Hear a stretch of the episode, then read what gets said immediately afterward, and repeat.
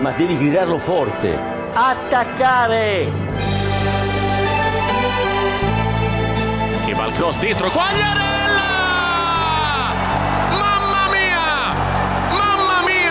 Mia! Dal subito ha tornato ai giocatori Pirlo, la conclusione in rete! Andrea Pirlo, un gol pazzesco! Con Karajan, la decide lui, la decide il numero 21 con un diagonale impressionante!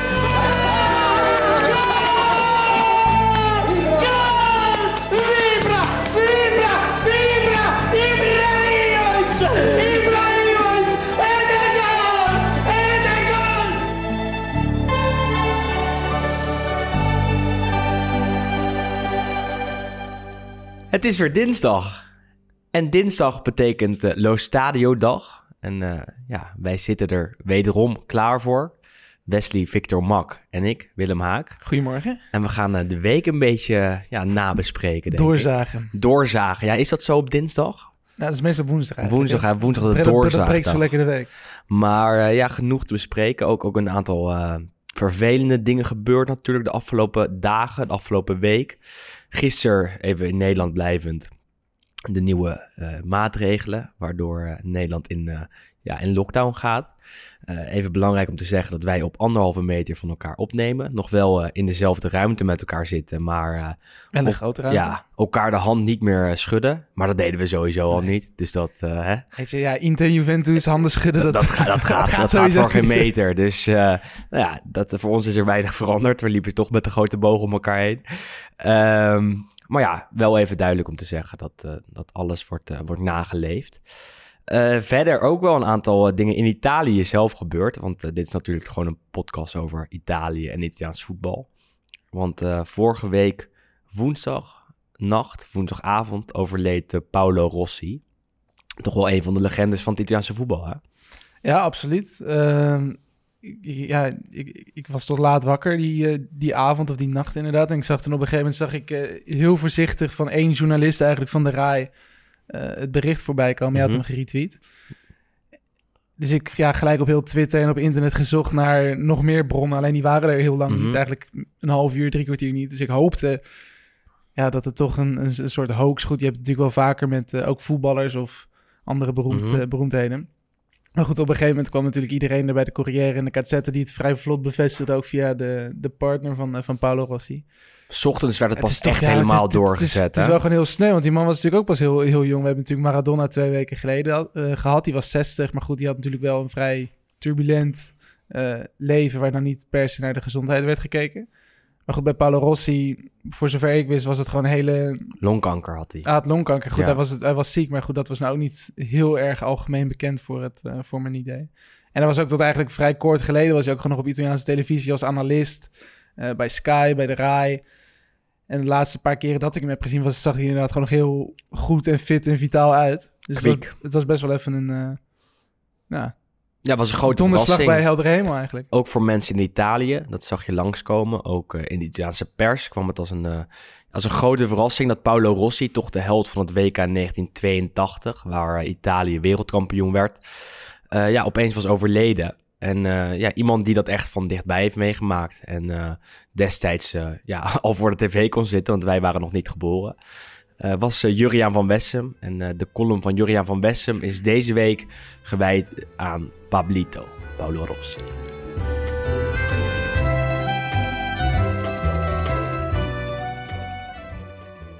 ...1982. Azuurblauw is prachtig. Lichtpunt in de duisternis. En als ik me niet vergis, weet ik wat ik driemaal zie. Een juichende Paolo Rossi. Zo'n 38 jaar geleden dichtte ik dit... ...toen me werd gevraagd om het jaar 1982 samen te vatten in een paar regels. Natuurlijk schoot het gedicht door mijn hoofd... ...toen ik woensdagochtend wakker werd met het nieuws dat Paolo Rossi was overleden. Paolo Rossi, eigenlijk Paolo Rossi, in één woord is een begrip in Italië, net als Pablito. En het staat voor spontane vreugde. Er is een leven voor Sarria en een leven na Sarria. Dat gold niet alleen voor hem, maar voor veel Italianen en liefhebbers van het Italiaanse voetbal. Dat er nu een podcast bestaat als Lo Stadio is zelfs te herleiden naar die ene middag in een residentiële wijk in Barcelona. Tot die middag was de Serie A een vrij onbeduidend begrip buiten Italië. Dat veranderde allemaal toen Paolo Rossi een voorzet van Antonio Caberini vlijmscherp in het doel kopte. Voor de spits met rug nummer 20 kwam er een einde aan een nachtmerrie van 2,5 jaar. Het was alsof een volslagen outsider op de Olympische Spelen bij het verspringen met een gewaagde poging de huishoge favoriet aftroeft. En dat is toch het leuke van topsport. Een overwinning staat nooit van tevoren vast. Italië speelde die middag onbevangen, brutaal en bij vlagen heel knap voetbal. En dat gebeurde precies op het goede moment tegen de beste ploeg van dat toernooi. Er is geen Italiaan op aarde die beweert dat de Squadra Azzurra het beste voetbal speelde op dat WK, maar wel dat het de beste ploeg was. De bevestiging van die stelling hebben we zaterdag nog één keer gezien, toen deze unieke eenheid de kist van de topscorer, de kathedraal van Vicenza, binnendroeg. Italië zegevierde in Sarria en daarna in Camp Nou en vervolgens om het wereldgoud in Bernabeu. En dat alles aan de hand van Paolo Rossi, een voetballer uit een sprookjesboek. Want hij deed waar elk kind wel eens van heeft gedroomd: beslissend zijn voor zijn land op een WK. Zijn leven was allerminst een sprookje. Met drie meniscusoperaties in zijn tienerjaren en een schandaal waar hij als onschuldige in werd geluisterd en door niemand echt werd geloofd, behalve door bondscoach Enzo Bearzot. Die hem bleef vertrouwen omdat hij ervan overtuigd was dat alleen met Paolo Rossi het onmogelijke mogelijk kon worden. Rossi tergde Bearzot op de Mondiaal 82 door in de eerste vier wedstrijden niet thuis te geven. Italië werd wel beter, maar Rossi niet. En dus was het ook niet onlogisch dat de roep om een andere spits voor het duel met Brazilië luider werd. Maar Bearzot gaf Rossi nog één kans en die werd benut. Hij maakte drie goals en legde daarmee de basis voor een onvergetelijke overwinning. Hij was de ster in de meest enerverende voetbalwedstrijd aller tijden. En vanaf dat moment was alles anders voor hem.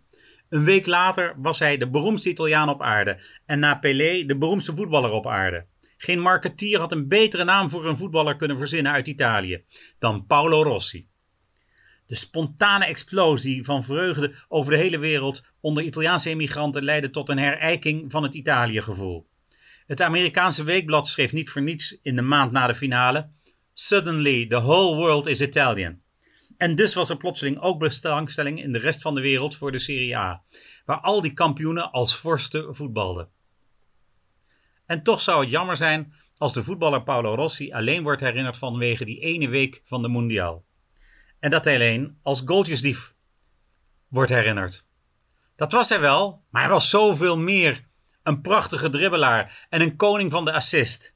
Platini dankt twee topscorerstitels in de Serie A aan zijn voorzetten of aan het vuile werk dat Rossi voor hem opknapte. Maar Pablito kon iedereen te snel af zijn. Zelfs de camera's hebben nooit duidelijk kunnen registreren hoe hij de openingstreffers tegen Polen en West-Duitsland maakte. Het was mijn specialiteit, zei hij bescheiden. Zoals hij ook doel trof tegen Frankrijk bij zijn WK-debuut in 1978, waaraan hij zijn bijnaam Pablito te danken heeft.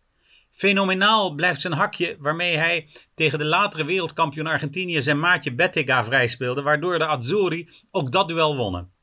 En dan waren er die prachtige goals voor Rossi, Vicenza, Perugia, Juventus, Milan en Verona. En altijd met die ontwapenende glimlach op zijn gezicht, want ook juichen kon hij als de beste. Paolo Rossi bleef dankbaar voor het geluk dat hem was toebedeeld en buiten het veld opmerkelijk bescheiden voor een wereldster. Hij gaf met zijn engelachtige uitstraling weer glans na de Anni di Piombo aan Italië. Ik ging er zo snel als ik kon naartoe, leerde de taal en het vak om hem te ontmoeten en zat jaren later met hem aan tafel om wijnen te proeven en over het Teatro Olimpico van Palladio te praten. Riposa in pace, Pablito, e grazie, veramente grazie per tutto.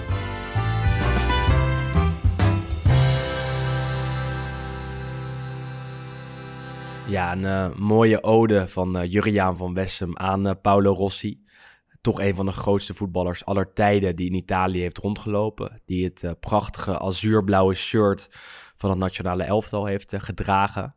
En ja, als, als zo iemand dan wegvalt, dan zie je dat er in Italië toch een enorme golf is van, van herdenkingen. Eh, en, terecht, toch? Want eh, ja, dat, dat, dat, dat zijn eh, de heldenverering is in Italië nog net iets meer on point dan Nederland, denk ik. Ja, zeker. We hebben natuurlijk twee weken terug hebben we over Maradona gehad en alle, alle dingen die daaromtrent werden, werden gedaan en georganiseerd. En dat zie je bij Rossi zie je dat natuurlijk eigenlijk een beetje hetzelfde. En ja, als je ook de beelden en de foto's zag natuurlijk van, zijn, van die uitvaart, dat zoveel bekende mensen, oud-voetballers, die die kist bijvoorbeeld al dragen. Daar zag je inderdaad een paar echt nou, wereldsterren, Mhm. voor Italiaanse begrip in ieder geval. eh, Wereldkampioenen van absoluut, ja, ja, 1982. zeker, ja, ja. Dat elftal deed het eigenlijk. Met Tardelli, eh, ja, noem het allemaal maar op. En, eh nou, de Antonioni liep Antonioni ook. Spilo Gol, Altobelli. Eh, dus er, er waren een heleboel wereldkampioenen erbij die, eh, die de kist eh, droegen. Eh, en dat was echt prachtig om te zien. Eh, naar om dan te horen dat tijdens de begrafenis, tijdens de uitvaart, eh, het huis van de weduwe is eh, leeggeroofd.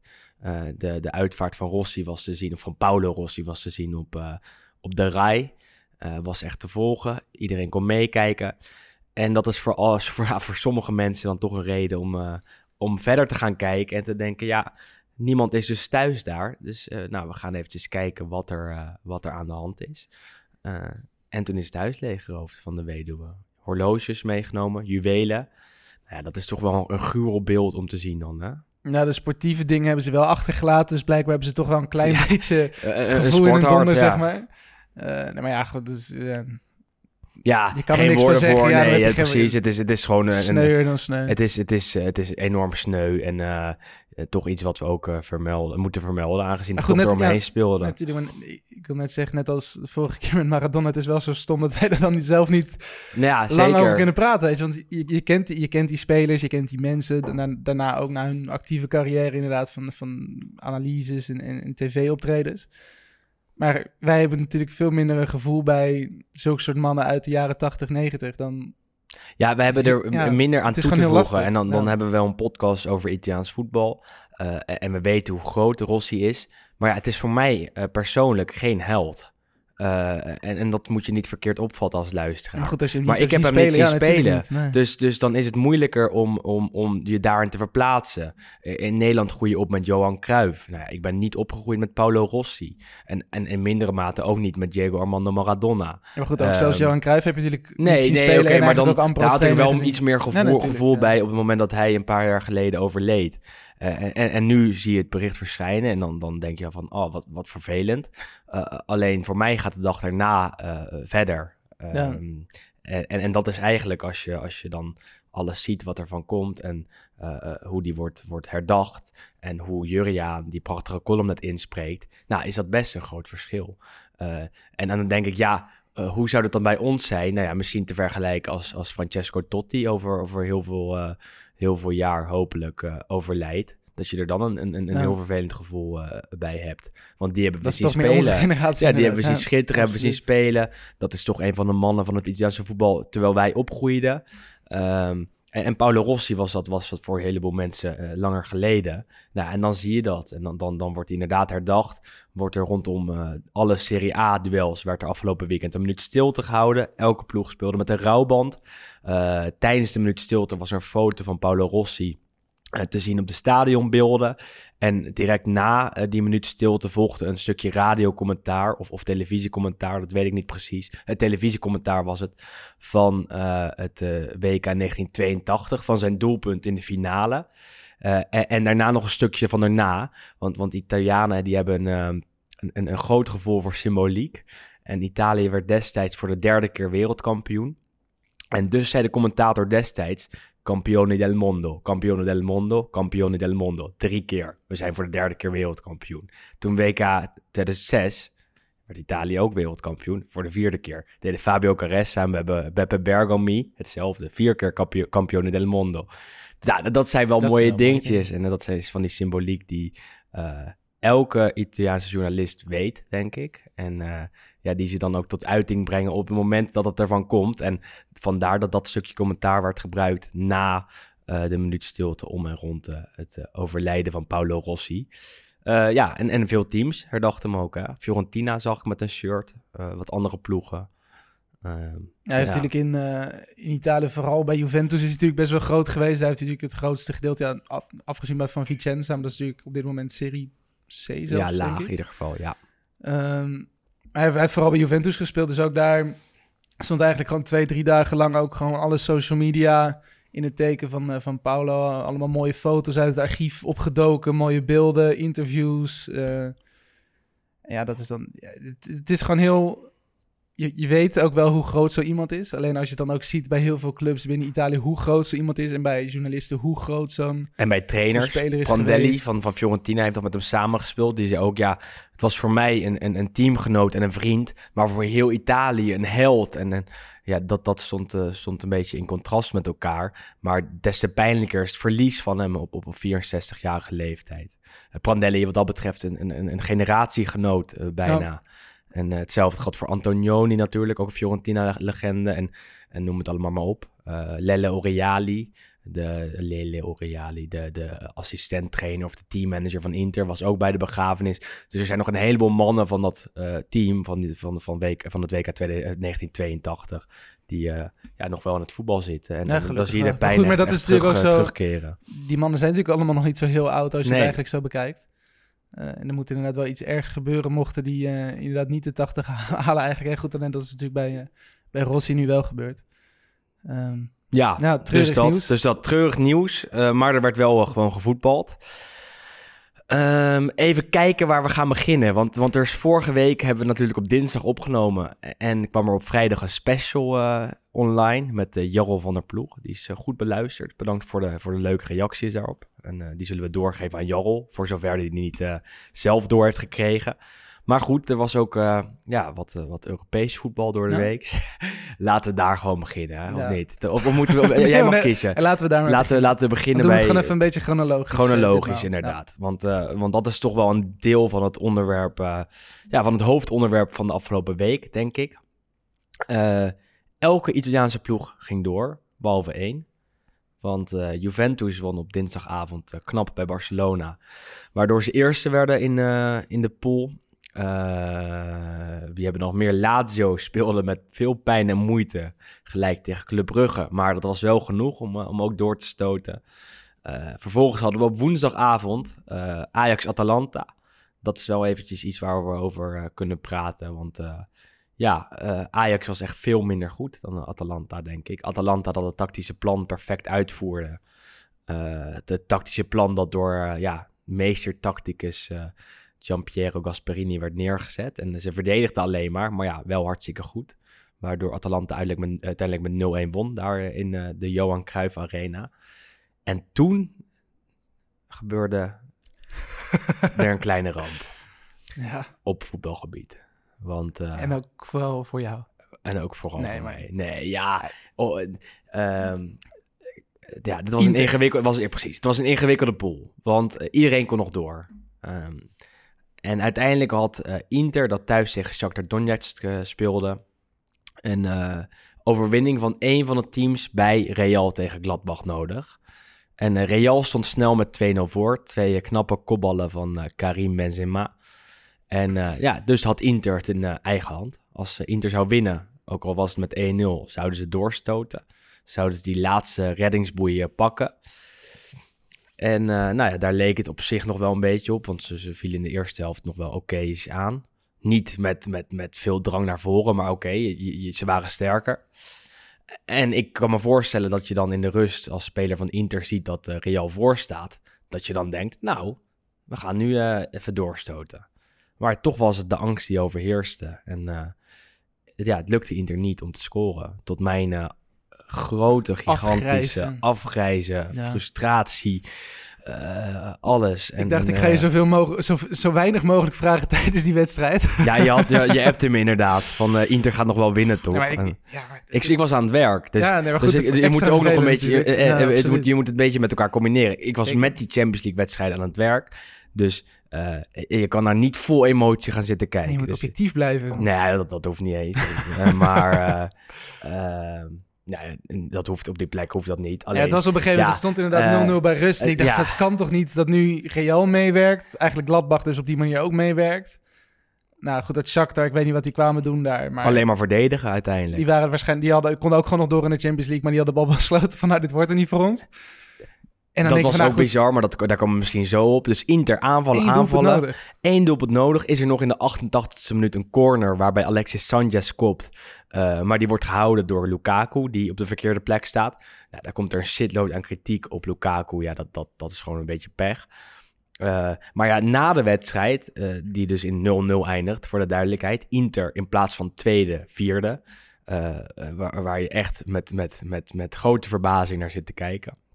Eh, nou ja, wat voor nog meer verbazing zorgt, is het post-match interview van Antonio Conte. Dat heb ik dan niet live gezien, maar onderweg naar huis zie je dat dan doorcijpelen.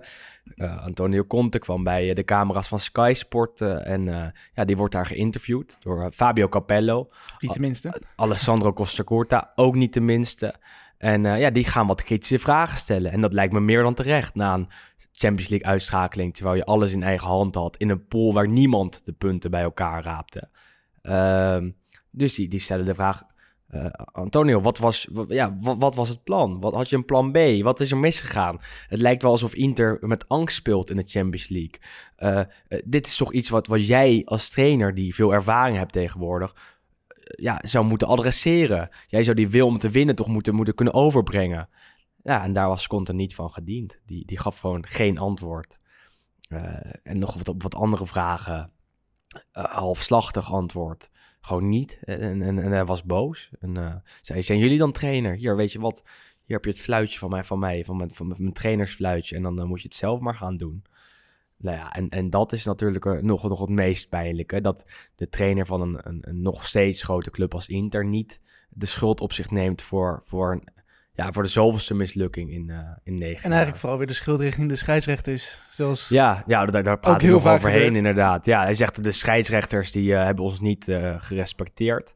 Er zijn heel veel beslissingen niet eh, in ons voordeel uitgevallen. natuurlijk tijdrek en uiteindelijk Ja, viel het nog wel mee. op. Maar goed, ze hebben volgens mij negen minuten ik word, doorgespeeld ik word zo afloop, maar- misselijk ervan. Ik word, ik word zo misselijk als, als hij er staat als trainer die 12 miljoen euro per jaar verdient. Dat hij een beetje de scheidsrechter de schuld gaat geven. Dat hij eh, de media de schuld geeft. En dat hij alles van zijn, la- van zijn laantje wegschuift, wegveegt. Nou, dat kan echt niet. Dat kan echt niet. Dat is echt, echt totaal Inter onwaardig, maar ook Antonio Conte onwaardig. Eh, en dat je denkt, wat, waar is die man mee bezig? En, nou, nou, ik was daar donderdag, hebben wij toevallig hier ook nog een kleine vergadering gehad. En toen was ik nog steeds heel erg gefrustreerd. En eh, ja, wa- waarvoor kijk je dan? Waar, waarvoor kijk je? Wat, wat is dan de reden om nog, nog, nog zondagmiddag naar Inter te gaan kijken? Nou, ik had echt geen reden. Dus eh, ja, dat, was, eh, dat is eigenlijk nog steeds een beetje zo. Het zit nog steeds Verba- wel... eh, nee, natuurlijk, ja, maar verbazingwekkend dat ik logisch hier ook. zit. Ja, Ja, de, de, je kijkt toch om, om toch een beetje eh, eh, voor het genot. En niet om constant ge- gefrustreerd te zijn op het moment dat jij naar zo'n team kijkt. En ook het gevoel als het inderdaad minder gaat... dat er dan wel mensen opstaan die zeggen van... nou kom, we gaan ons even de schouders eronder zetten... Ja. we gaan het vanaf nu goed doen. Alleen als niemand ook die Dat- verantwoordelijkheid Dat is nog pakt. het erge, ja. Ja. En, en, en, en, en dat niemand dan zegt, oké, we gaan het nu anders doen. Of dat, dat die... Er verandert niks. En, en dat is niet alleen onder Conte zo, maar dat, dat is eigenlijk al tien jaar zo. Dat, dat er niks verandert. En dat eigenlijk alles op dezelfde manier doorkabbelt. Ik zeg wel dat Inter beter is geworden hè, de afgelopen vijf jaar. Alleen... eh, eh, die, die, die, die final touch, het laatste ding waar, waar, je, waar, waar, waar je dan echt kan zeggen: Oké, we zijn op het veld en om het veld weer een topclub. Dat, dat, dat, dat blijft gewoon missen. En dat is iets wat, wat heel frustrerend is. Want, want je kan wel zeggen dat zoiets bij Juve eh, echt gewoon niet zou gebeuren. Gewoon, gewoon echt niet. En dat is het verschil tussen Inter en tussen Juventus. Juventus is in alles, in al haar aderen, in al haar bloed een topclub. En, en Inter is dat niet. En, en dat is het, hetgeen wat Inter ook mooi maakt op de ene manier. Alleen eh, dat zorgt voor gigantische frustratie waar je op een gegeven moment echt klaar mee bent als, als fan. En goed, ik moet wel zeggen dat natuurlijk bij Juventus, toen Conte daar zat, herken ik deze verhalen natuurlijk, ja, natuurlijk ook, want het, het, heeft natuurlijk deels met de club te maken. Ehm, dat natuurlijk sowieso de hele sfeer, er is gewoon veel meer rust Ja. in, eh, bij Bes- Juventus. bescherming ook, hè? en ook bescherming inderdaad, maar Nou. het heeft natuurlijk ook grotendeels wel te maken met de mensen die daar voor de camera zetten. Want Conte was natuurlijk in zijn Juventus-periode, had hij ook uitspraken en ook van die post-match interviews dat je dacht van nou jongen, ik zou het even iets anders hebben verwoord eh, als, als heel Italië naar je kijkt nu. Maar dan ben je toch geen toptrainer? Ja, dat is sowieso natuurlijk. Kijk, het is gewoon eh, op basis van wat hij heeft bereikt in Italië ja, met Juventus en natuurlijk in Engeland met, eh, Chelsea. met Chelsea. En de nationale ploeg kun je natuurlijk gewoon wel zeggen dat hij het gewoon echt goed heeft gedaan. Alleen, ja, toch ook een beetje die soort Mourinho-discussie die natuurlijk de laatste jaren hebt gehad. Van ja, als je geen prijzen meer pakt, hoe lang mag je dan jezelf echt nog een, een geweldige toptrainer noemen? Het punt is, en dat is denk ik het grote verschil tussen Mourinho en Conte. Mourinho die neemt wel de schuld op zich. En die zegt wel dat, hij, dat, dat als hij een fout heeft gemaakt, dan geeft hij dat wel toe. Conte geeft dat nooit toe. Die zegt nooit mea culpa. Nooit. En, en, en, en eh, op het veld is hij denk ik een hele goede tacticus. En is hij iemand die het perfect neerzet. En daar heb ik het ook wel eens met Sam Planting over. eh, die, eh, die, die van de voetbalpodcast is en nog heel veel andere mooie dingen maakt. Eh, die zegt, Conte is tactisch de beste trainer die er is. En dat geloof ik wel. En dat, dat zie je ook vaak terug. Want op een gegeven moment verandert hij een paar dingen. En dan, dan klopt het ook wel. Alleen hij is op persoonlijk gebied heel erg zwak. Ja, op het managen is het... Het managen- Dat zie je nu natuurlijk ook, al die akkefietjes achter de schermen een beetje bij Inter. Ja. Met Eriksen, die hele discussie. Dat gaat om het, om het karakter. en Mag niet dan vijf om, ja, minuten voor tijd tegen, mag die, tegen Shakhtar mag hij dan invallen. En dan is hij eigenlijk opeens de, de beste man op het veld. Met, eh, met een paar schoten en een paar goede, goede vrije trappen, goede voorzetten. Je hebt natuurlijk ook nog die hele discussie rondom de extra spelers als een Perisic. Die deed het hartstikke goed bij Bayern, mocht daar blijven. Moest per se terug en nu mag hij in de winter waarschijnlijk weer vertrekken. Die- omdat die hij doet niet het ook wel echt slecht, Nee, maar goed, maar dat hoor. soort dingen. Het zijn allemaal ja. van die keuzes en beslissingen die denk ik ook grotendeels bij Conte worden, ja, worden neergelegd. Eh, Ehm, En omdat hij die 3-5-2 altijd blijft spelen. Wat, wat in de ene, aan de ene kant heel slim is. Aan de andere kant eh, heb je nu eenmaal een bepaalde selectie. En kan je niet blijven zeuren om andere spelers. Als dit de selectie is waarmee je gaat werken. En als je die selectie bekijkt van Inter. Eh, is een 3-5-2 op dit moment niet de slimste, slimste optie. Maar Conte is koppig. eh, en die denkt, oké, dit is mijn idee. Nou, dan, dan blijft dat het idee. En dat gaat nooit ook maar iets veranderen. Dus er, hij, gaat, hij past zich niet echt aan om Eriksen eh, erin te passen. hij Nou, past zich niet... Ja, heeft hij wel een paar keer gedaan, aan, de ene maar... kant, aan de ene kant denk ik, op zich is het niet, natuurlijk niet slecht om natuurlijk één tactiek, één formatie te hebben, te kiezen en daarvan uit te gaan. En dan daar je kracht van te maken. Maar goed, je moet natuurlijk ook wel logisch nadenken van... kan dat inderdaad met dit spelersmateriaal? En wat als de tegenstander het doorheeft en we een, plan B moeten doen? Want dat is natuurlijk een beetje wat Daar gaat het nu de hele Capello tijd natuurlijk over. eigenlijk Ja. vooral eh, adresseerde in, in dat postmatch interview van...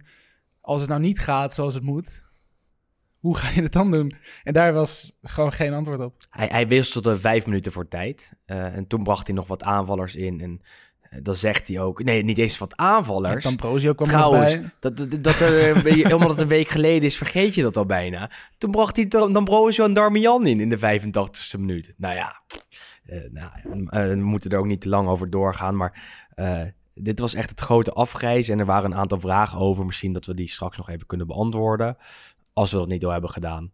Ehm, Inter eruit. eh, Maar goed, de andere Italiaanse ploegen goed. door. Loting kunnen we nu al direct even doen, denk Ja, ik. Want eh, dan zijn we er maar doorheen.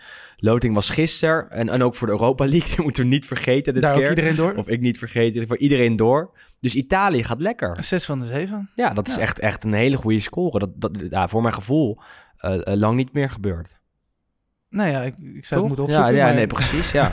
Nee, het is dat ieder geval mijn goed hoofd, nieuws. ja. Maar Loting intussen dus ook al geweest. Juventus tegen Porto. Dat is natuurlijk een ja, historische wedstrijd in de zin van die is al heel vaak gespeeld. En, Laatste eh, keer in 2017 geloof ik met Dybala en eh, Marco Piazza. En bovenal niet met eh, Leonardo Bonucci, die destijds ruzie had met Massimiliano Allegri, de Juve-trainer van toen. En werd verbannen naar de tribune. En daar is een mooie foto van dat hij op een krukje zit achter eh, Marotta, Netvet en Paratici, eens de tribune Juve-directie. inderdaad. Ernaast zit. Gewoon, hij moest op een krukje erachter zitten. Dat Ja. was echt schitterend. Dan zie je hem zo ongelukkig kijken. En dat was uiteindelijk een van de, van de redenen dat Bonucci in eh, die zomer vertrok naar, eh, naar Milan. Dus ja, die, die foto's werden gisteren weer allemaal Ja, tevoorschijn getoverd. En terecht. En verder? Atalanta tegen Real Madrid. Prachtig. Mooi affiche.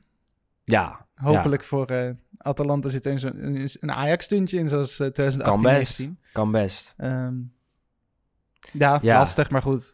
Nou, en daar gaan we, ja, we, we nemen alle, alle zijwegjes vandaag die we kunnen nemen. ja, bij- precies. Maar goed, eh, Nou, dat- doen we om maar. daar echt op voor te beschouwen, dat moeten we gewoon even wachten. Want Nee, die wedstrijd is wel- natuurlijk in, wat is het, februari pas geloof Bij. Atalanta is het wel hommeles op dit Dat is moment. En dat waar. moeten we wel even Ja. bes- bespreken, denk ik. En eh daar komen we zo meteen wel bij de Serie A, waar afgelopen weekend wel een paar mooie wedstrijden werden gespeeld, maar niet per se de hoofdonderwerpen eh, van de podcast liggen.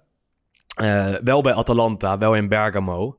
Eh, want het speelt eigenlijk al twee weken. eh, waar Atalanta-trainer Giampiero Gasperini en de aanvoerder Papu Gomez echt al lang met elkaar overhoop liggen. Ehm, het begon eigenlijk twee weken geleden tijdens het Champions League duel met de Midtjylland in Denemarken. Want eh, toen zei Gasperini tegen Gomez, eh, Gomez die normaal op links speelt, eh, je, je gaat nu maar even naar rechts om, om, het, om het aan te passen, om, om het spelbeeld iets te veranderen. Want nee, het was trouwens in, in, in, eh, in Italië gewoon, toch? Het was thuis in Dat was de Bergamo. eerste wedstrijd, Ja, ja. ja, ja. Het was thuis. Nee, het was de tweede wedstrijd. Het was de, de, de, de vijfde wedstrijd van de groepsfase van de Champions League. Eh, Atalanta, Midtjylland. eh, Atalanta stond 0-1 achter. En eh, ja, Gasperini wilde het spelbeeld veranderen door Gomez van links naar rechts te zetten. En ja, dat wilde Gomez niet. Dit leidde tot een akkefietje in de rust.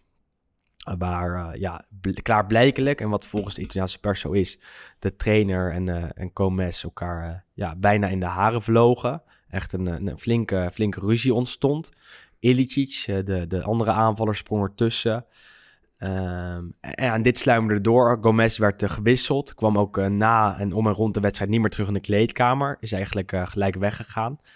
Ehm, vervolgens had je zondag, de zondag erop, het uitduel met Udinese. Waar Gomez niet voor werd geselecteerd. Ilicic trouwens ook niet. Uh, maar laten we Ilicic er misschien buiten houden. Want, want die blijft waarschijnlijk wel gewoon in Bergamo.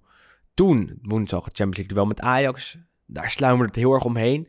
Ze zeiden in Bergamo, in de Italiaanse pers, dat uh, Gasperini zijn ontslag zelfs had aangeboden als gevolg van de ruzie. Het is of Gomez eruit of ik eruit.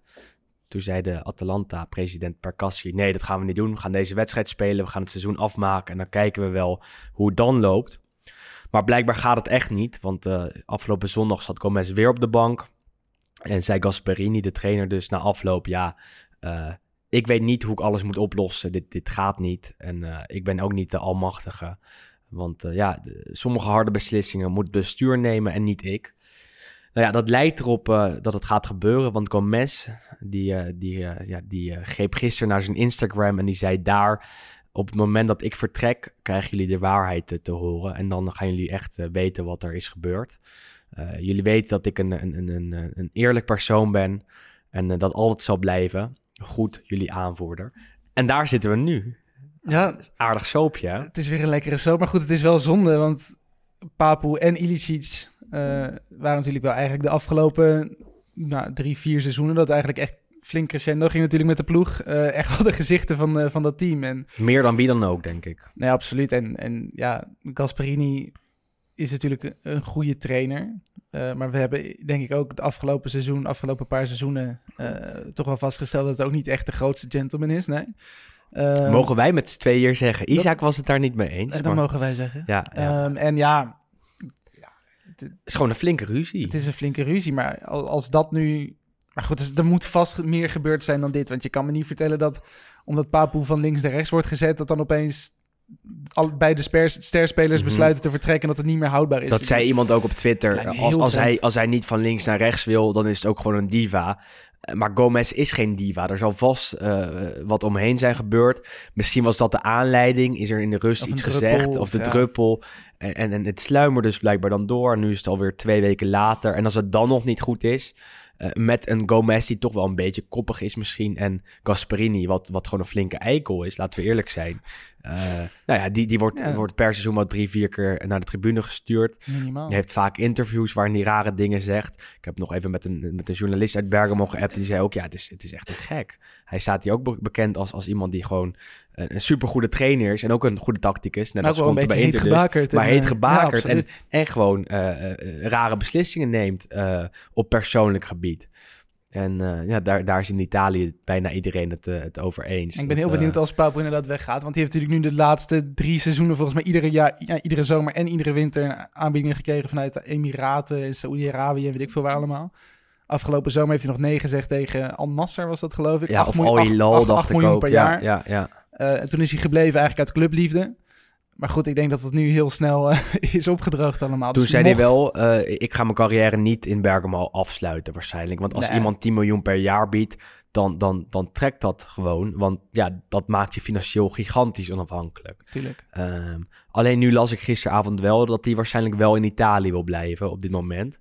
Eh, al dan niet als gevolg van het eh, coronavirus. Eh, en dan ga je de pop aan het dansen krijgen. Want, want waar zie jij hem dan spelen? Qua lengte bij Napoli. Ja, ja Ik, zeker. dat vind ik ja. echt wel... Ik, ik denk, zeg maar, als je Papu bij een Italiaanse club moet zetten... dan is denk ik Napoli wel de meest eh, natuurlijke keuze. Ja, En lijkt me ook mooi. realistische keuze ook. Ja, ik, zie- ik, ja, ik denk het wel. Ja, dat denk ik Ik eigenlijk zie ook niet wel. in... Het goed, ik denk bij, Mm, inderdaad bij ja, een Milan ja. of een Inter of een Juventus... Nee, zie ik het ook gewoon niet doen. Waarschijnlijk omdat hij natuurlijk ook nog... Milan eventueel wel. Ja, Dat, dat zou nog wel een extra zetje kunnen geven in de richting van de Scudetto, denk ik. Gomez is een speler van wereldklasse. En nou heeft Milan een aardige selectie. Maar als je Gomez aan, aan, aan dat team kan toevoegen, zou ik dat zeker doen. Het is ook een beetje afhankelijk van wat er verder gebeurt natuurlijk. Want Çalhanoğlu is natuurlijk een, ongeveer op dezelfde positie. Maar En zijn contract Ja. loopt af natuurlijk. ja, ja. Ehm, dus het, hoe lang kan ik, Gomez nog mee? Wel twee maar, jaar. ja, nee, maar dat zeker. Maar ik denk als inderdaad Çalhanoğlu nu aan zou geven van... Hey, ik ga inderdaad eind van het seizoen vertrek ik. Dan heb je toch wel weer een paar miljoen extra om eh, ja, op, op, de, op de rekening van Papu eh, over te maken maandelijks. Om alvast vooruit te investeren. Dus dan zou het eventueel wel kunnen. Maar ik vind Napoli denk ik ook wel gewoon de meest romantische keuze misschien. Eh, het mooist, denk ik. Ja. Ja, ja, Als je, ja, ja. Tenminste, ik heb wel vanaf het moment inderdaad dat er bekend werd dat hij bij Atalanta zou vertrekken. Als je hem dan zeg maar in je hoofd in een ander shirt van een andere club ergens ter wereld inbeeldt, zie ik hem toch wel het eerst eigenlijk in het, in het blauw van Napoli. Ik zie hem dan eigenlijk als eerst in het shirt van een Qatarese club of, of uit de Emiraten, denk ik. Want eh, als hij in Italië eh, eh, blijft, dan zie ik hem ofwel bij Atalanta of bij Catania, waar hij natuurlijk vroeger heeft gespeeld. Ehm, maar ik zou Milan zeker niet uitsluiten, persoonlijk. En, en Ilicic, als we het dan toch even over de... Ik zou Ilicic eerder naar Napoli schrijven, want die is, die is al een aantal keer dichtbij geweest. Eh, dat is nog wel een speler die, die bij Napoli extra creativiteit kan brengen. Nog wel meer dan, dan Gomez, denk ik. Gomez is een fantastische speler, maar Ilicic heeft nog net, net dat extra vleugje creativiteit. Hè? De, eh, Gomez is denk ik iets beter. Ilicic op, op, op andere gebieden eh, heeft zijn eigen kwaliteiten. Dan zou ik Ilicic daar eerder achter de spitsen zetten, of achter de spits, dus in hun eh, 4-2-3-1 formatie, dan Gomez. En, maar ja, Ilicic blijft misschien gewoon. Dat, bij hem is het, het is nog geen gesloten boek. Bij Gomez daarentegen wel. Ehm, Terwijl je hebt gemorst met je water. nou, met mijn water. Ja, niet, ik dacht dat het koffie was, ja. Ja, gelukkig. Ja, eh, Nou. maar ja, dus daar staan we nu. En, en Ja, we Eh, houden het in de gaten. Maar het is maar wel, het is wel wat- triest inderdaad dat eh, eigenlijk het sprookje Atalanta op deze manier toch een beetje ja. de hoofdpersonen worden is, onthoofd. dit, is dit dan het einde van het sprookje van Atalanta? Nou goed, dat, dat nog niet direct. Dat zijn natuurlijk, we moeten ook wel er reëel of realistisch naar blijven kijken. Het zijn wel natuurlijk twee vedettes. Dus in die zin, zeg maar, het gezicht krijgt misschien een beetje een, eh, een opdoffer. Maar ik denk dat de basis, want het zijn natuurlijk ook twee man die al de 30 flink gepasseerd Ja. zijn. Ehm, en er staat genoeg geraamte achter, zeg maar, om dat, om dat wel op te vangen. Maar het is wel En er natuurlijk is een flinke, een flinke klap. Er is geld. En er is genoeg geld, dus ze gaan echt wel Jeremy wat Boga. nieuws moois halen. Maar Boga werd genoemd van Sassuolo Ja. afgelopen zomer al. Sowieso als een speler om die aanvalslinie een beetje te vernieuwen. En, en dat is echt een hele leuke, aantrekkelijke aanvaller. Uh, linksbuiten, bij Sassuolo een van de betere spelers. Eh, die kan het ook zeker bij, eh, bij Atalanta laten zien uiteindelijk. Eh, kost wel 30, 40 miljoen. Ja, maar het is gewoon zonde. Wat, want ik denk dat de meeste wedstrijden die we nog kunnen herinneren van, van Atalanta in Italië, maar ook zeker in Europa, dat zeker Papu en Ilicic daar nou, 80% van de, van de last zeg maar, op zich hebben gepakt. En dat die echt de grote sterren waren. En Hatenboer de andere 20 procent. Ja, samen met Gozes misschien. ja. En maar natuurlijk, wat is het onder andere die 3-4 in, eh, in Valencia met, Ja. met vier keer Ja. Ilicic. Ik bedoel, dat zijn wedstrijden die ga je niet meer vergeten. En de thuiswedstrijd ook niet. Nee. Dus, dus eh, en je hebt allemaal van zulke soort duelletjes. En, en dat, dat eh, ik weet nog de, de eh, 4-1 tegen Inter. En, en toen was ik al mes fantastisch. Ilicic is echt altijd al, eh, al een van mijn favoriete spelers in Italië. Eh, dus ja, het zou zonde zijn. Nou. Ehm, Maar we gaan het in de gaten. Ik ben heel Ja. benieuwd als inderdaad Papu weggaat of dan inderdaad de hele beerput open gaat. jij zet je geld op Napoli. Ik denk Papu Gomez eerst eerder Napoli. En ik zie dan eigenlijk Ilicic zie ik ja, ik weet niet, ik zie die nog eerder bij een Roma of zo. Als ik hem zeg maar in, in, inbeeld in een ander shirt. Ja, hè? ja, ik, ik vind Ilicic in dat, in dat Giallo Rosso vind ik ook wel een goede combinatie. Ik ga voor eh Papu naar Milan en Ilicic naar eh, Napoli. Nou, dan gaan we We daar... houden het in de gaten. Houd het in de gaten. En goed, Eh, verder, Lazio exact, speelt tegen Bayern München. De, ik, Kansloze missie. ik zag al de, de Klosico. Want ja, Miroslav ja. Klose speelt natuurlijk zowel bij Bayern als bij Lazio. Dat lijkt me vrij lastig worden. Mhm. Ehm, Europa League. Roma tegen Braga. Dus Paulo Fonseca, de Portugese trainer van eh, de Romeinen, op, eh, ja, binnen de eigen landsgrenzen weer even terug. Moeten ze kunnen winnen. Rode Stel Bergado tegen eh, AC Milan. Of je moet eigenlijk de, de, de Servische naam van Rode Stel... Crvena Zvezda. Ex- Exact, ja. Dat moet Milan ook wel kunnen winnen. Wel een historische wedstrijd. Horen we Juriaan van Wessen misschien in de Donadoni. toekomst over. Ja, Die precies. heeft ooit wat leuke dingen en, gezegd. en een bal die, die, die inderdaad het net raakte, maar niet werd goedgekeurd. Een Milan goal. En Eh, Napoli tegen Granada. En die ploeg kennen we natuurlijk een klein beetje van de PSV, Mhm. eh, het Europese PSV-avontuur. Ja, ja, ja. En dat lijkt me ook zeker voor Napoli. Is natuurlijk wel gewoon een flink betere ploeg dan, eh, dan Granada. Wel redelijk lastige lotingen, zou ik zeggen. Ehm, Ja, eigenlijk voor ja. alle ploegen denk ik. Misschien ja. Juventus, Porto niet. Niet per se. Maar ik denk dat we ook de vorige wedstrijden, dat die twee tegen elkaar speelden, dat het ook vrij stroefjes ging. Ik zeg ook niet dat het makkelijk wordt, maar eh, van alle teams tegen wie ze konden spelen, zou ik Porto niet, niet, hebben, op, op- niet hebben neergezet als eh, een van de moeilijkste. Nee, zeker niet. Dus eh, wat dat betreft zou je kunnen zeggen dat, dat het lekker gaat voor Juve in de jacht op die eh, Champions League titel. Want eh, in de poolfase nog tegen Ferencvaros, Dynamo Kiev en het slechtste Barcelona van de afgelopen 20 jaar. Eh, en, eh, en nu tegen FC Porto. Nou ja, dat gaat de goede kant op. Want de Juve moet en zal de Champions League winnen. eh, na de vijf verloren finales sinds eh, 1997. Dus ja, nou, dat gaan we in de gaten houden. Het, het kan, maar ja, laten we Juve vooral niet overschatten. Ehm Zullen we het even hebben over de ja, Serie A? tijd over de Serie Hoe lang zijn we al bezig? Dat, dat heb jij voor kijken? je. Wel eh, een- Nou, een goed 36 minuutjes. 36 minuutjes. En, en we, de, de Serie A is er nog niet eens aan de pas gekomen. En de Sonos, Sonos Soundbar ook nog steeds niet. Dus dat, eh, dat is mooi. Eh, laten we gewoon de Serie A... ehm, Even vlotjes. ja, niet niet over nee, laten we eerst Ja? even de column van, van Isaac van Achelen Ja. doen. Die heeft weer de krantjes voor ons doorgenomen vanuit Italië. Vanuit de, de regio van Rome. En ik luister altijd met heel veel plezier naar Isaac.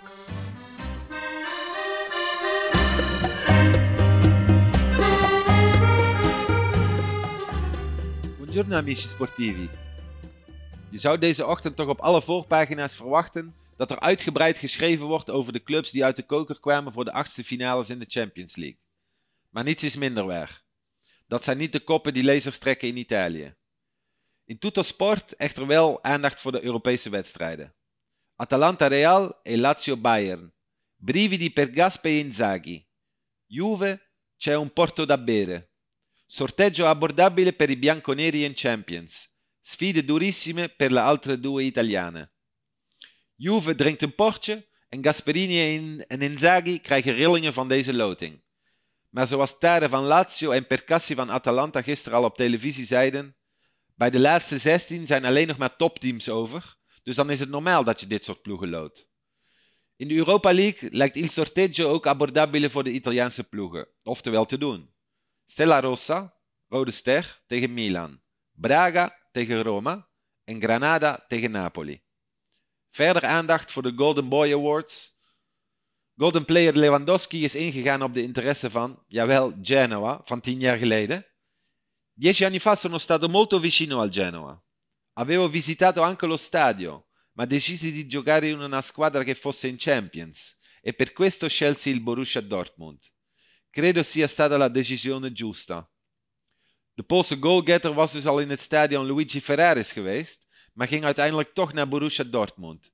En hij denkt dat dat een juiste keuze is geweest. Nou, dat denk ik ook. Erling Haaland is de eerste Scandinaviër die wordt uitgeroepen tot beste Europese voetballer onder de 21 jaar. En dat zorgt voor een trotse vader Alf Inge Haaland. Tonali is ook trots.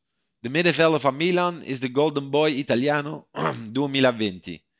Hij hoopt deel uit te maken van de EK-selectie komende zomer, maar concentreert zich eerst op Milan. Andrea Agnelli is verkozen tot beste Europese voetbalpresident. Tja, Tutto Sport komt uit Turijn. In de Gazzetta dello Sport staat Zlatan weer te pronken. Hij is bij de Gazzetta Awards verkozen tot legenda. Stefano Pioli als allenatore dell'anno. Ibra dice scudetto. Milan, devi avere il coraggio di sognare anche il titolo. Milan moet ook de lef hebben om over de titel te dromen. In de Corriere dello Sport gaat het over een sfida stellare. Lazio-Bayern. Ook de wedstrijd van natuurlijk Ciro tegen Lewandowski.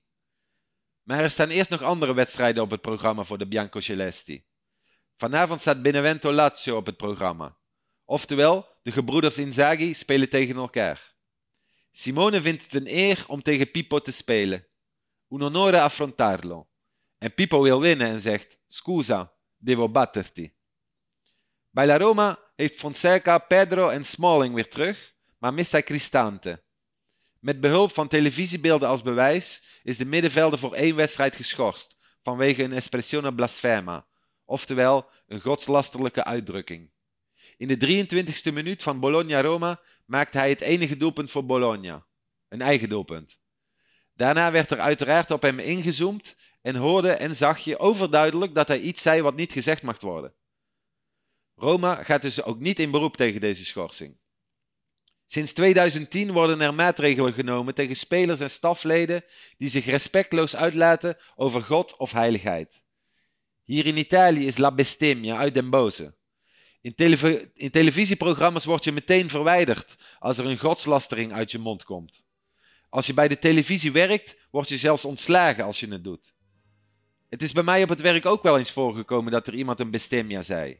Dat kwam die persoon op een officiële waarschuwing te staan. Hier zijn de mensen erg gelovig. Het Vaticaan is letterlijk om de hoek. En God wordt gerespecteerd. Ook op het voetbalveld. Alla prossima.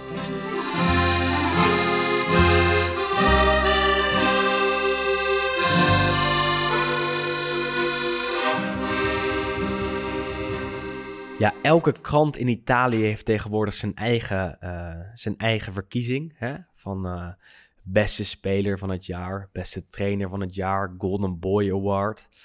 En eh, ja, gisteren werd inderdaad Erling Braut Haaland van Dortmund verkozen tot ja, Golden Boy van 2020. Was al een tijdje bekend.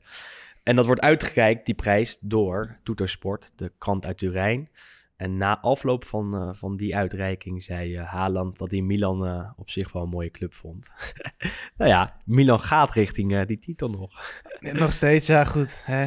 Laten we beginnen bij het beginnen, denk ik, van de Serie A, of niet? Of willen we bij Milan beginnen? Nou, wat jij wil. Ik wil ook nog wel even zeggen dat Haaland ook heel dicht ja. bij Juventus was afgelopen ja, zomer. Ja, of een paar, of een paar jaar terug. Dus ik bedoel... ja, het zou, het zou een mooie nooit. spits zijn. Ik denk dat het niet gaat gebeuren. Maar heel Twitter stond er gelijk weer vol mee. Oh, Haaland zegt dat Milan een mooie club is. Nou ja, het zou fantastisch zijn als opvolger van Ibra. Moet je het ook nog even hebben over dat Ballon d'Or elftal aller tijden? Ook heel veel Italiaans getinte ja, zeg spelers maar. Ja, ja, ja, ja, Ik weet niet of je me meegegeven, maar onder andere Maldini stond in de basis in het Dream Team. Mm -hmm. uh, maar goed, verder Cristiano Ronaldo, nu Juventus. Ronaldo, Nazario. Speelde natuurlijk ook vroeger in, uh, in Italië heel veel. Uh, Lothar Matthäus, natuurlijk ook bij Inter. Inter ja. Ja, ik heb hem ook niet voor me, dat is niet handig. Ik nee. weet niet van tweede, want ze hadden drie elftallen gemaakt. En stond ook Pirlo kwam nog voorbij. Uh, Buffon stond volgens mij in, in, in het tweede elftal. Varo niet? Ik denk het wel. Ja. In ieder geval heel veel Italiaanse mm -hmm. linkjes. Dus dat is dan ook mooi nog om te zien op zo'n... Ja, wat, wat ik zo opvallend vind, gala. is dat, dat elke krant een gala heeft. Elke krant, elk, elk, elk medium.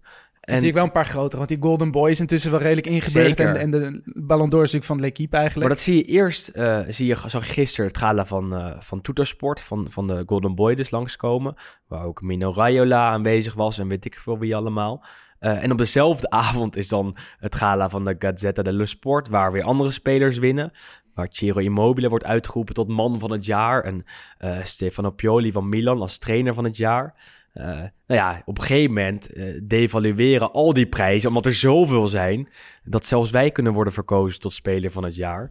Nou ja, dat, dat zou ik wel tof vinden. Dat zou ik wel als mooi dat vinden. doen, Ja, als wij een ja. belletje krijgen morgen van de, Martino die... eh, ja, precies. Weet ik veel waar. Ja, la, la- ja, weet ik veel. Noem, noem maar iets. De courant van FC Afkikken. Eh, verkozen tot beste podcast van eh, 2020. Gefeliciteerd, Wes. nou. Mooie champagne. Ja, ja. Reden om champagne te drinken na afloop. Prosecco'tje volgende Maar keer. dus daar komt het een beetje op neer. Want, want wat we, heb ik dat al gezegd? Dat Agnelli werd verkozen tot, eh, tot president door Turijnse krant. Nou ja, dat is natuurlijk eh, hartstikke opvallend. Volgens mij is het ook het eerste jaar dat ze überhaupt de president kiezen. Dat bedoel ik. Dus het is een beetje wij van WC 1. Hetzelfde als, Ja. dat, als dat, daarom maakte ik het grapje. Alsof wij worden verkozen tot eh, nou ja, beste Italiaanse podcast. Of Italiaanse voetbalpodcast van, eh, van Nederland. Nou ja. Ja, dat zijn we wel. Ik Dat zijn we we wel, mogen soms ik, even een beetje arrogant zijn. Ik Dat- denk wel dat wij de beste Italiaanse voetbalpodcast van Nederland zijn. Ondanks de Gooise R. Ja. Ehm, de. Serie A. ja. Eh, vrijdagavond, Sassuolo Benevento. Kunnen we even kort langs. Eh, ja, daar had Sassuolo veel moeite met het eh, Benevento van eh, Pipo Inzaghi. Penaltytje nodig om van ze te winnen. En een terechte rode kaart in de tweede helft voor Haraslin. Die stond op het been van de tegenstander en moest indrukken. En daarna creëerde Benevento echt gigantisch veel kansen. Maar het scoorde niet. 1-0. Ja, toch een volwassen overwinning van eh, Sassuolo. Van de mannen van de derby. Ja, dit zijn wel van die potjes die ze in de afgelopen seizoenen altijd verloren. Ehm hebben natuurlijk heel veel wedstrijden ook gewoon verloren de afgelopen seizoenen, ondanks dat het spel goed was.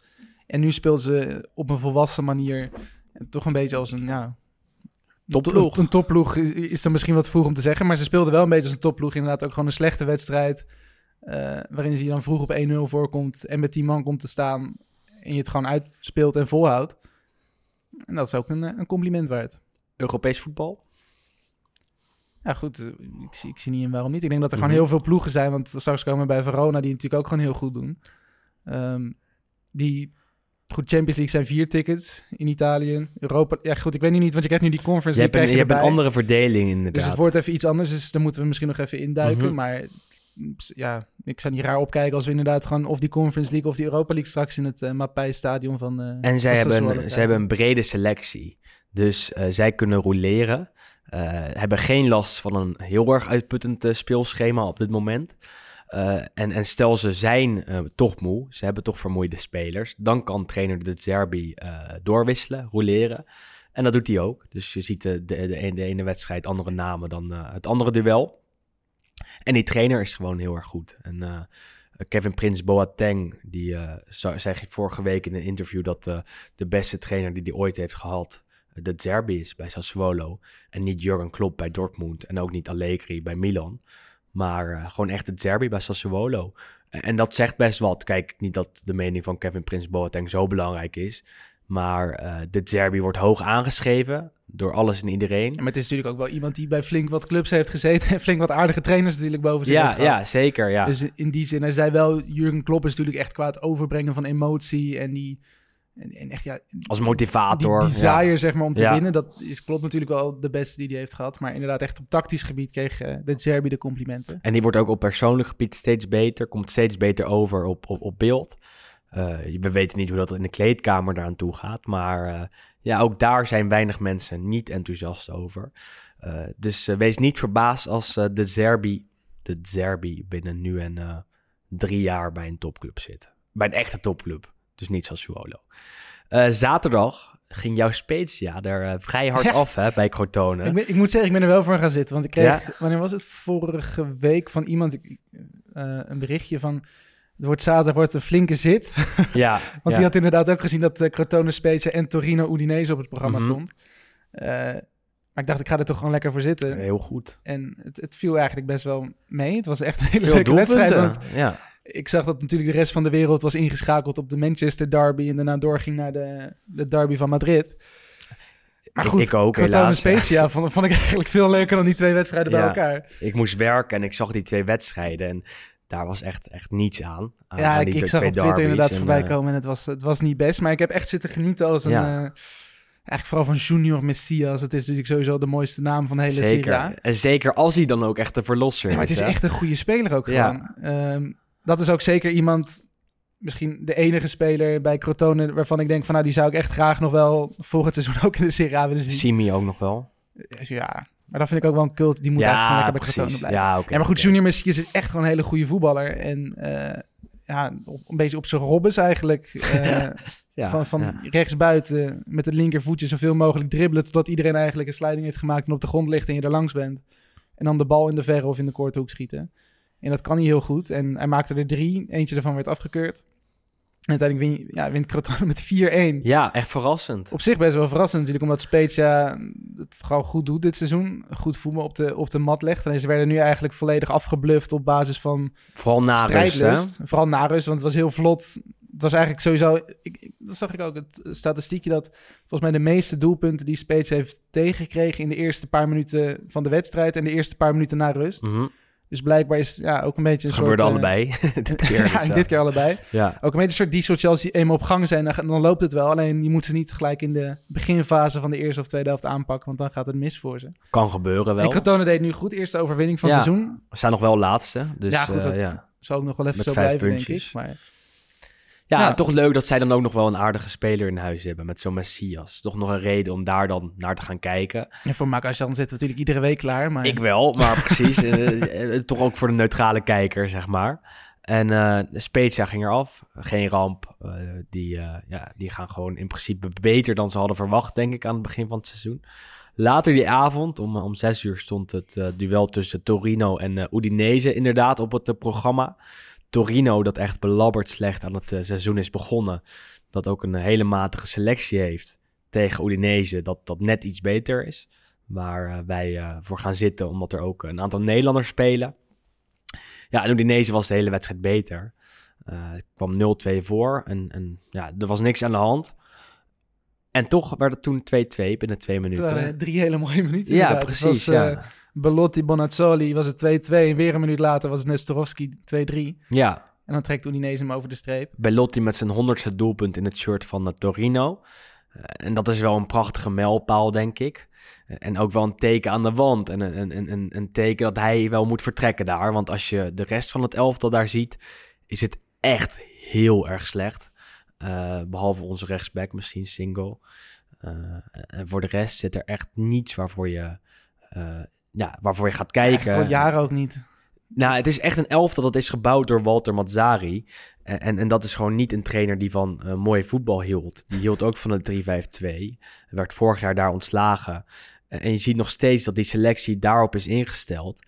En dat er daardoor heel veel eh, spelers zitten die fysiek heel sterk zijn, maar eigenlijk niet kunnen voetballen.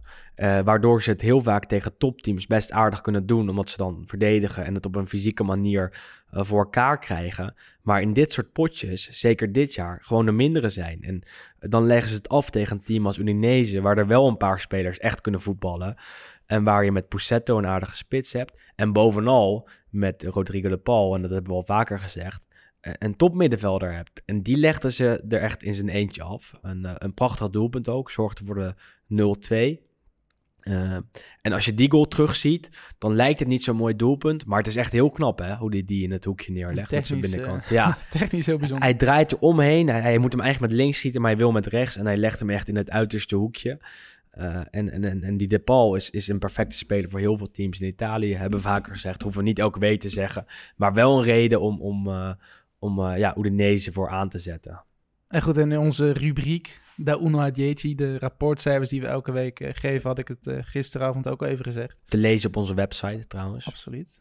Udinese, als je kijkt naar de expected goals, die hebben eigenlijk begin van het seizoen gigantisch ondergepresteerd, zoals dat heet. Dus die hadden volgens mij echt meer dan tien keer vaker moeten scoren dan, dan ze uiteindelijk deden. En kregen veel meer doelpunten tegen dan ze hadden moeten. Ehm, dus het is niet opvallend dat die nu inderdaad opeens goed gaan. Want die zitten heel stiekem. Want goed, het is nu niet de meest sprankelende ploeg of degene waar we het meest over hebben. Eh, maar die hebben intussen natuurlijk wel de laatste, wat is het, drie wedstrijden gewonnen. Ja, Eh, en alleen Napoli en Inter deden dat ook.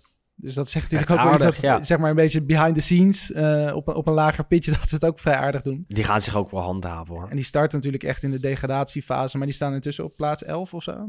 Zoiets. 10 zelfs. Ja, ja, ja, ja. Nee, dus dat is ook ja, knap. Het is inderdaad geen sprankelend elftal misschien, Nee. maar het is zeker niet eh, degradatiewaardig, wat ze natuurlijk eigenlijk de laatste paar jaren wel een beetje tegenaan hikte, tegen die 15e, 16e plek. De weg omhoog is iets ingezet. En, en ze hebben ook een hele goede keeper, Juan Musso. eh, die ook zeker een transfer gaat maken de komende jaren. Eh, en het is een echte middenmotor, hè? Eh, middenmotor. Is het dan een motor? ja, ja, die, die zit er toch op die manier in. Ehm, en later op de avond, kwart voor negen, eh, nam Lazio thuis op tegen Verona. Vorig jaar eh, kon Lazio kampioen worden, moesten ze ook thuis tegen Verona spelen. En toen deden de, de bezoekers, de Giallo Blue, het hartstikke goed. werd 0-0. En ja, ook deze keer waren ze echt goed voorbereid op de 3-5-2 van Simone Inzaghi. Want de Lazio, enigszins vermoeid na het duel met de Club Brugge, verloor met 1-2. En dat was eh, verdiend, toch Wes? Zeker. Ja, ja, ik denk ja. dat, ja, we hebben vooral ook heel vaak eh, de hemel ingeprezen bijna. Ehm, maar doen het ook gewoon echt heel, heel knap. En als zelfs Tameze, die vorig seizoen eigenlijk heel onopvallend speelde in, eh, bij Atalanta. Toen werd hij gehuurd van Nantes. Mhm.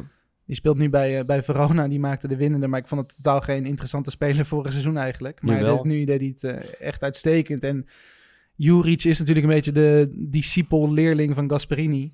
Ehm, en hij laat zien dat hij het ook gewoon op zichzelf nu al voor het tweede seizoen op rij... met een, nou, met alle respect, toch vrij matige kleine selectie... gewoon echt heel goed voetbal laat zien.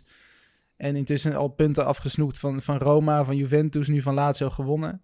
Eh, van Milan gelijk gespeeld. Dus dat is echt gewoon een hele knappe prestatie. Het is alleen ook voor hen de zaak om dit ook tegen kleinere ploegen vol te houden. Mhm. Want dan kun je inderdaad echt om die top 8 zeg maar, meespelen. Want tot nu toe hebben ze ook gewoon wedstrijden verloren tegen ploegen echt ver onder, eh, onder hun niveau. Ze missen Amrabat niet. Pessina ook niet per se, want ze doen het eigenlijk nog beter dan vorig jaar. Eh, en dat is echt, echt heel erg knap. Dat waren gewoon de twee beste spelers vorig seizoen. En als je dan ook kan doorselecteren en, hen verliest en dan toch eh, ze kan vervangen en, en nou, bij teams als Lazio kan winnen, dan is dat echt heel erg knap. Niet alleen een compliment voor, voor Juric, maar ook voor het bestuur daar, voor de technisch directeuren. Ik heb de namen even niet in mijn hoofd, eerlijk gezegd. Maar dan, dan heb je het gewoon goed voor elkaar als club. En dan wordt er echt beleid gevoerd, gevoerd. En dan heb je echt een, een, een, een, oog voor talent. En, en dat laten ze echt zien. Uh, ook wat, wat interessante spelers gehuurd. En uh, ja, er staat toch weer een selectie. Bij Lazio gaat het iets minder. Uh, ja, die gaan, gaan op deze manier niet meedoen om uh, de Champions League plekken, uh, denk ik. En dat is toch wel een kleine klap in het gezicht van, van Inzaghi en van de president Lotito. Caicedo maakte nog wel het doelpunt voor de Bianco Celesti. Op zijn echte trademark manier, hè?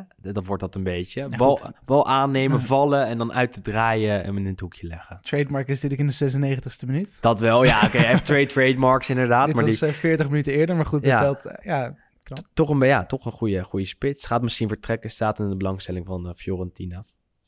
Uh, op zondag uh, hebben we al lang over Inter gehad, maar die speelde uh, uit bij Cagliari. Hadden het lang lastig, stonden 1-0 achter. Nou ja, ze hadden het eigenlijk niet lastig. Ze waren veel maar beter. Ze kwamen achter. ze kwamen achter ja. hadden gigantisch veel kansen. Cagliari-keeper Cranjo stond een fantastische keeper, hield er een paar hele knappe ballen uit. En uiteindelijk was Inter toch wel echt net iets te sterk scoorden ze wel pas laat. 1-1 uh, Barella, 1-2 D'Ambrosio, die er pas net in stond. Eigenlijk zijn eerste balcontact. En uh, 1-3 toen uh, ja, de keeper, nog een keer die Cranjo mee was naar, naar, naar voren met de corner in de blessuretijd. En toen kon Inter counteren naar de 1-3. Lukaku schoot bijna het net dwars ja, door midden. een stukje frustratie. ja, ballenjongen moest wegduiken. Maar dat hoefde helemaal niet, want het net zat ertussen. Dat maar kun je had... nagaan dat het verwacht dat hij maar gewoon vol door dat net heeft Daar zijn mooie filmpjes van. Uh, goed. Inter won daar met uh, 1-3. En ja, dat was een... Een welkome ja, een, zegen. Welkome zegen. Herstelde zich iets van die Champions League zepert. Daarna Atalanta, 3-0 Fiorentina. Ook al even over Atalanta gehad.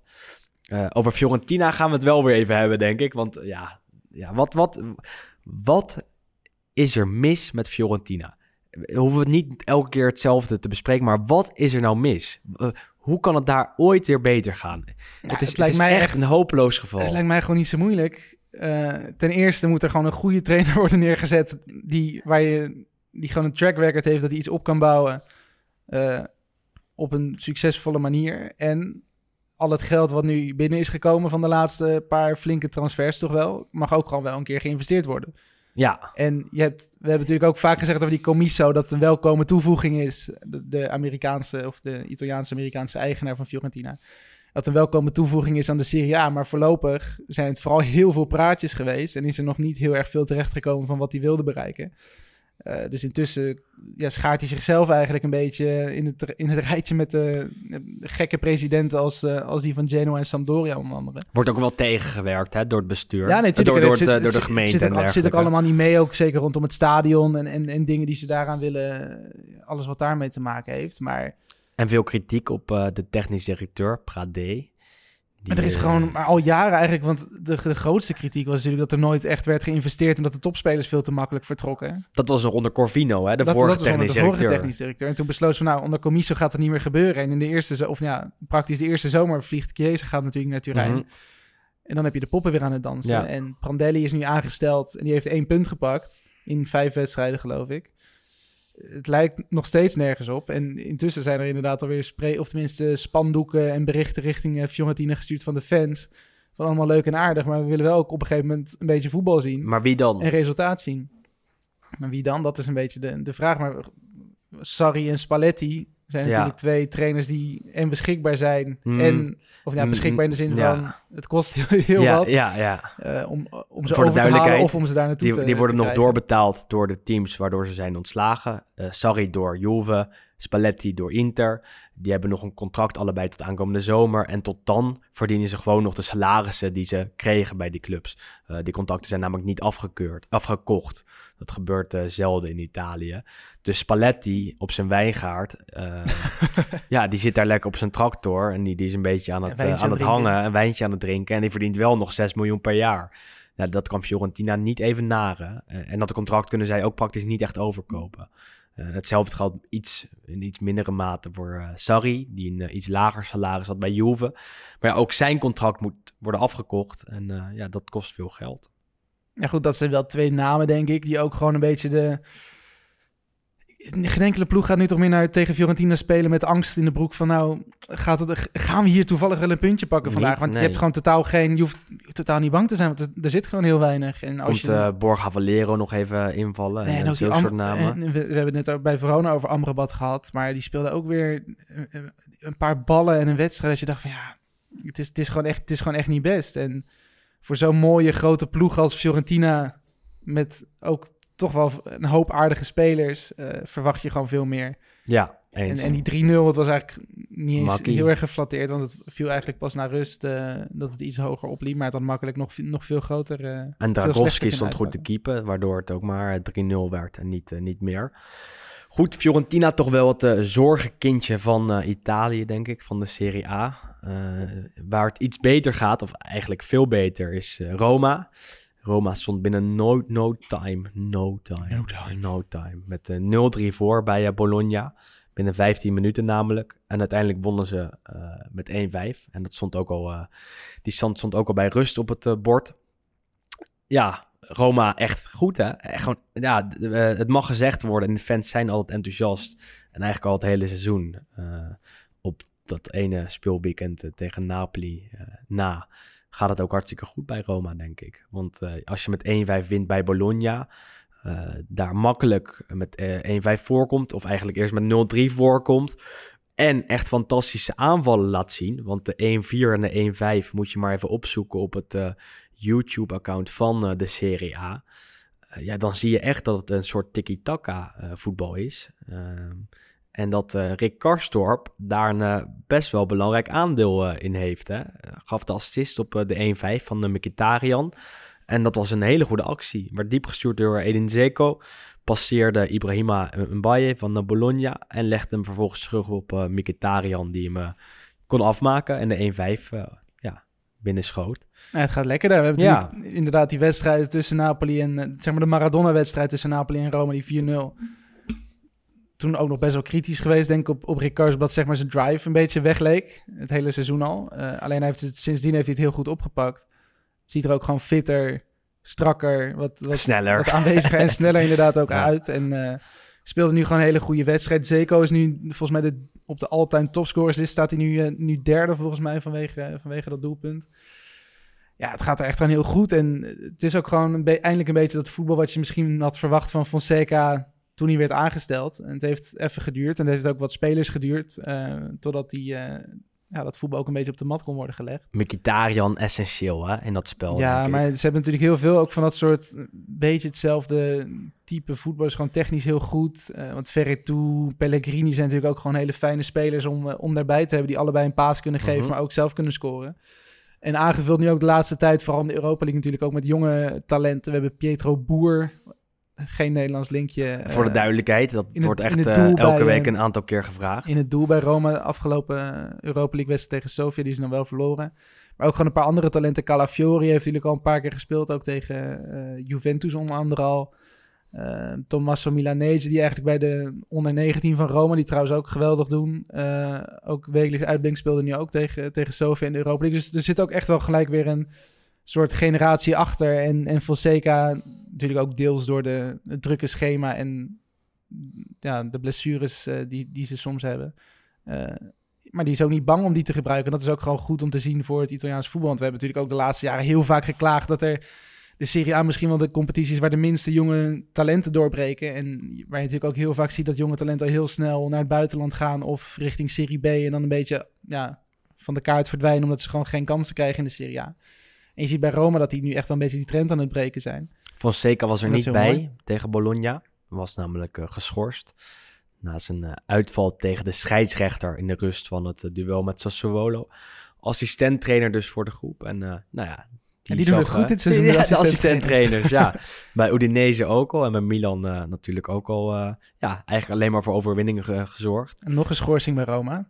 De Cristante. Ja, ja, ja, ja, dat was eigenlijk Isaac net, net natuurlijk al in zijn column. En die eh, voor blasfemie, voor eh, ja, een scheldwoord. Dat zie ik in Nederland niet zo snel gebeuren. Ja, dat zie je nooit. En in Italië wel.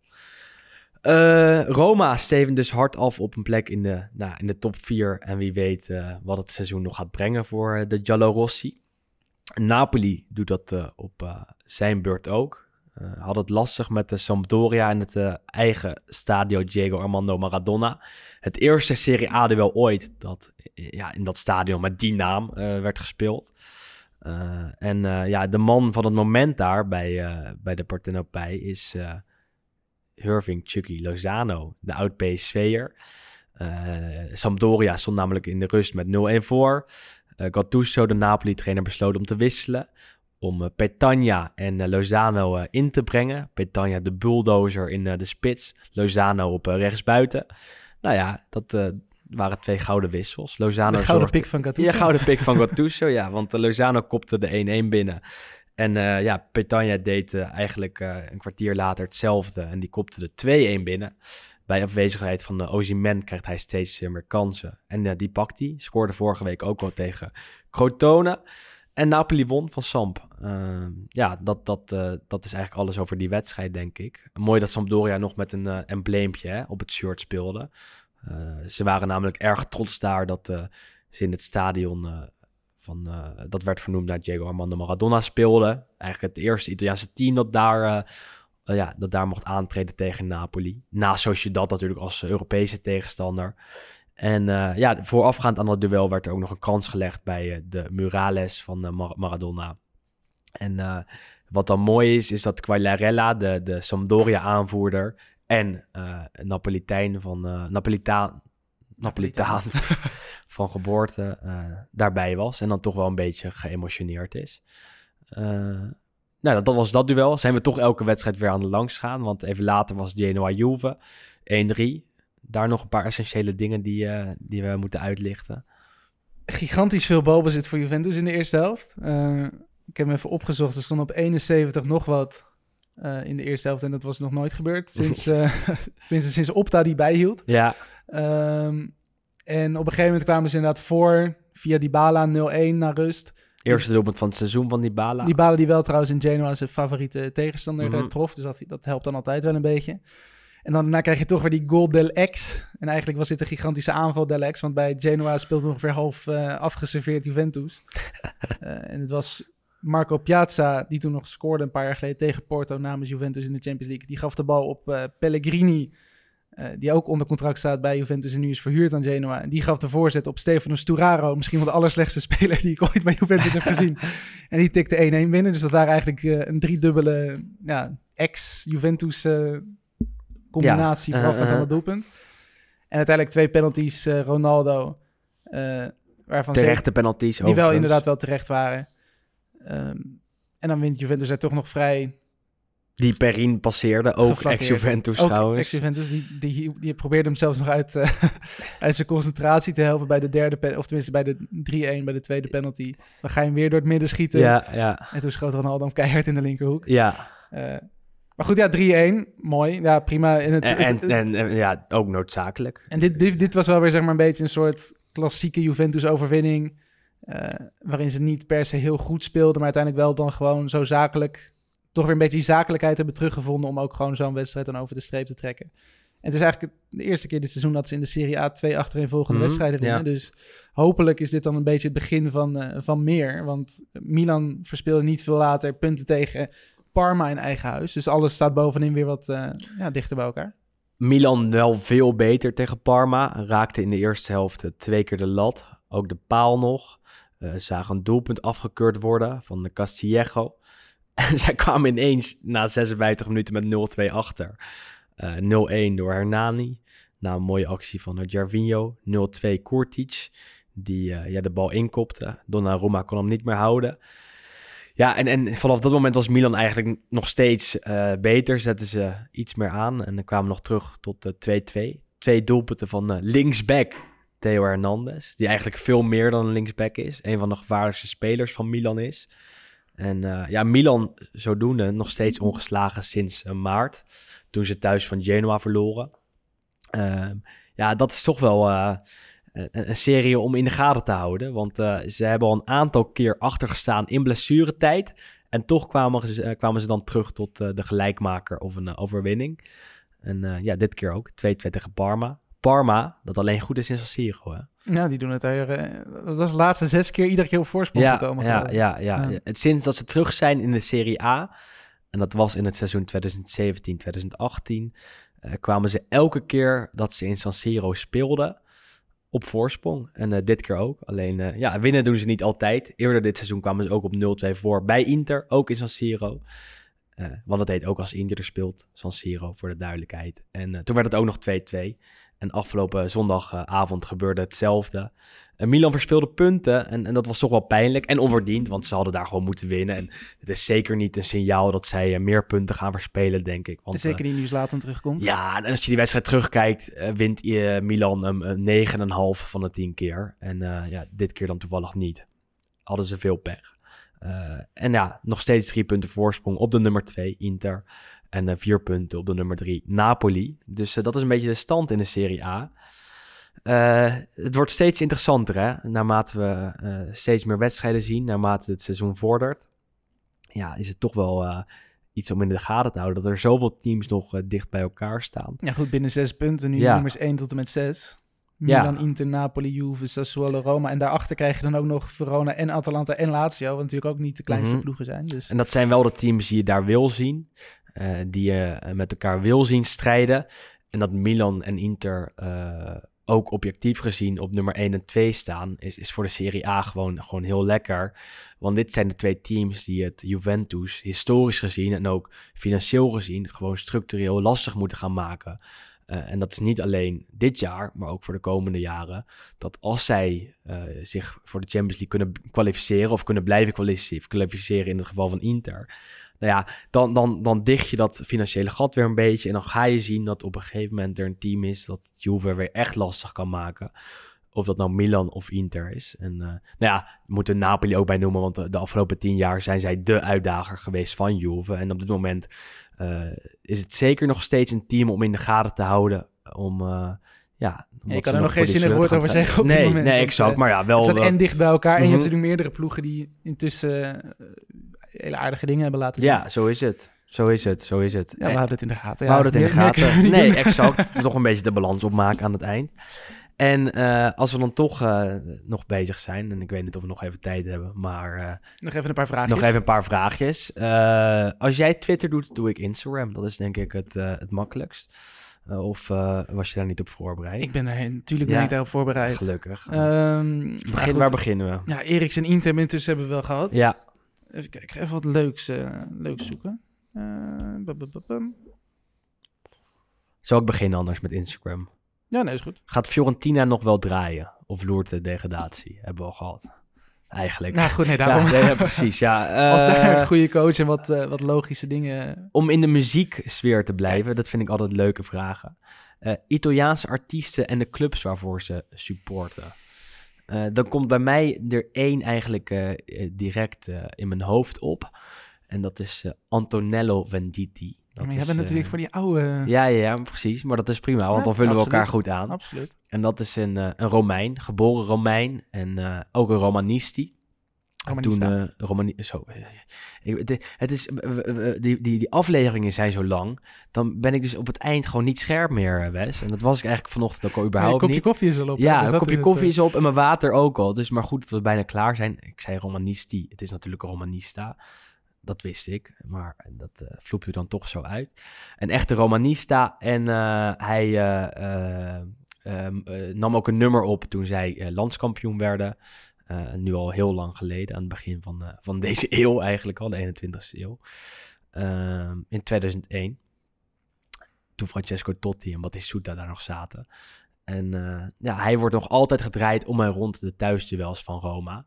En is, ja, staat bekend als een van de grootste voetbalsupporters als, als artiest. Ja. Heb jij nog iemand die je opkomt? Wel een paar. Ja. Ehm, je hebt bijvoorbeeld een leuke ja, band, muziekgroep is dat de Pinguini Tattici Nucleari. De, Oké. ja, de penguins van Ja, de tactische nucleaire orde. Ehm, zij komen uit Bergamo, maar ze zijn eigenlijk bijna allemaal zijn ze Inter-fan. Ehm, Goede keuze. ja, kan gebeuren natuurlijk. Mhm. En je moet vooral ook even een liedje over Bergamo eh, opzoeken. En het heet eh, Bergamo.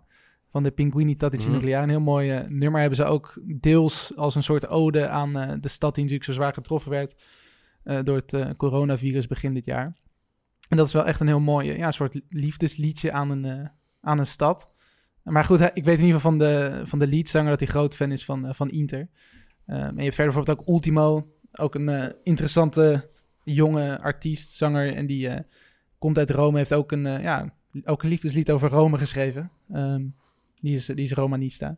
Zijn, je- maar dat, dat, je tweette dat volgens mij ook van de week, dat natuurlijk heel veel spelers en, en, en bekende Ja, mensen zeker. ook gewoon hun voorkeuren duidelijk maken, ondanks dat ze, dat, dat misschien later in de, Tegen je kan werken. tegen je kan werken, zeg maar. maar eh, En eh, ehm, bijvoorbeeld ook Valentino Rossi is eh, Interista.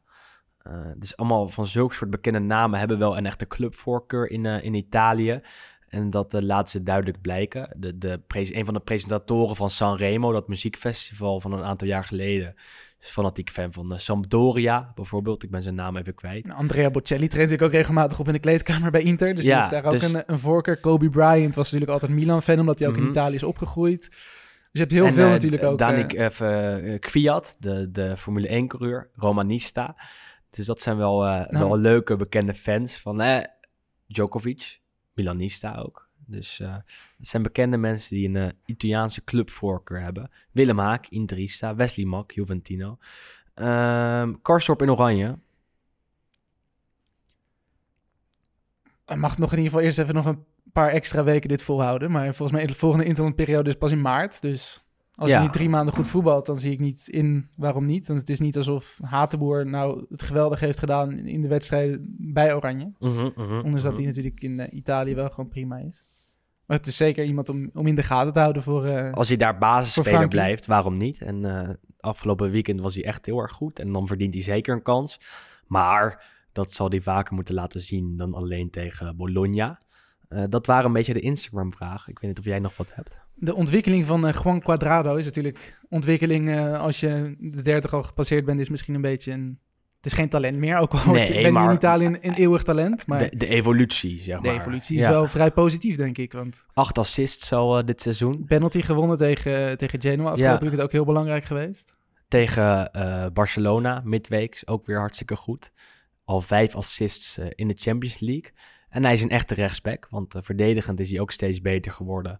En dit seizoen misschien wel de beste speler van Juventus. Eh, blijf maar gaan aan de rechterkant. Staat er altijd op het moment dat hij, eh, dat hij er moet staan. En eh, ja, dat is leuk om in de gaten te houden. En ja, misschien wel een sleutel in de Scudetto-quest van, van Juventus.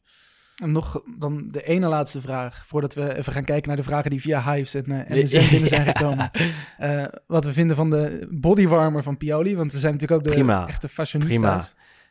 Het is geen paard, het is een soort Bordeaux. Uh, het is geen paars. Het is, uh, hij probeert ermee uh, over te komen als Rossonero natuurlijk. Als rood-zwart, want dat zijn de kleuren van Milan nou eenmaal. En Pioli die wil altijd in de clubkleuren tevoorschijn komen. dat deed hij ook bij Fiorentina. een goede outfit eigenlijk. Het is een soort zwarte kooltrui. Goed ik ben niet zo fan. En dan ik vind een zwart colbertje en dan en, daarover. De... Ja, maar ik vraag me wel een beetje af of die het niet koud heeft. Het is in Milaan ook gewoon koud. En als je dan met een, als je met een bodywarmertje naar buiten komt, dan, dan uh, ja, krijg je het toch wel koud tijdens zo'n wedstrijd. Dus ik weet niet wat voor laagjes die hij daaronder allemaal heeft. Maar als ik hem was, zou ik toch op een gegeven moment een, een, rood-zwarte winter. Hij is zo ziek geweest natuurlijk, heeft het coronavirus ja, Dat dus, is misschien vanwege die, die lage Hij is zo immuun, hij is zo immuun. Dus hij kan doen wat hij wil. Ja, vertel. Nog de laatste vraag, hè? Laatste vraag. Gaan we nog even snel kijken. Wat hebben we nog? Um, ja, dat was hem wel, denk ik. Ja? niet nog eentje. En wat, wat is er waar van het Balotelli-verhaal? Want dat is natuurlijk ook leuk. Die uh, is weer terug. Heeft een club, Monza. Ja. En wat klopt daarvan? Of tenminste, wat vinden wij ervan dat hij binnen 30 kilometer van de club ja, het moet, is waar, moet, het is moet waar. wonen? Ja. Uh, om, ja. Zodat hij geen gekke Dat lijkt me uitstekend. Om hem in het Misschien wel gereel de te enige houden. manier om ja. Balotelli te controleren. En als mensen dat, dat weten, hoe ze hem in het gereel kunnen houden of moeten kunnen houden, zijn het Galliano en uh, Berlusconi.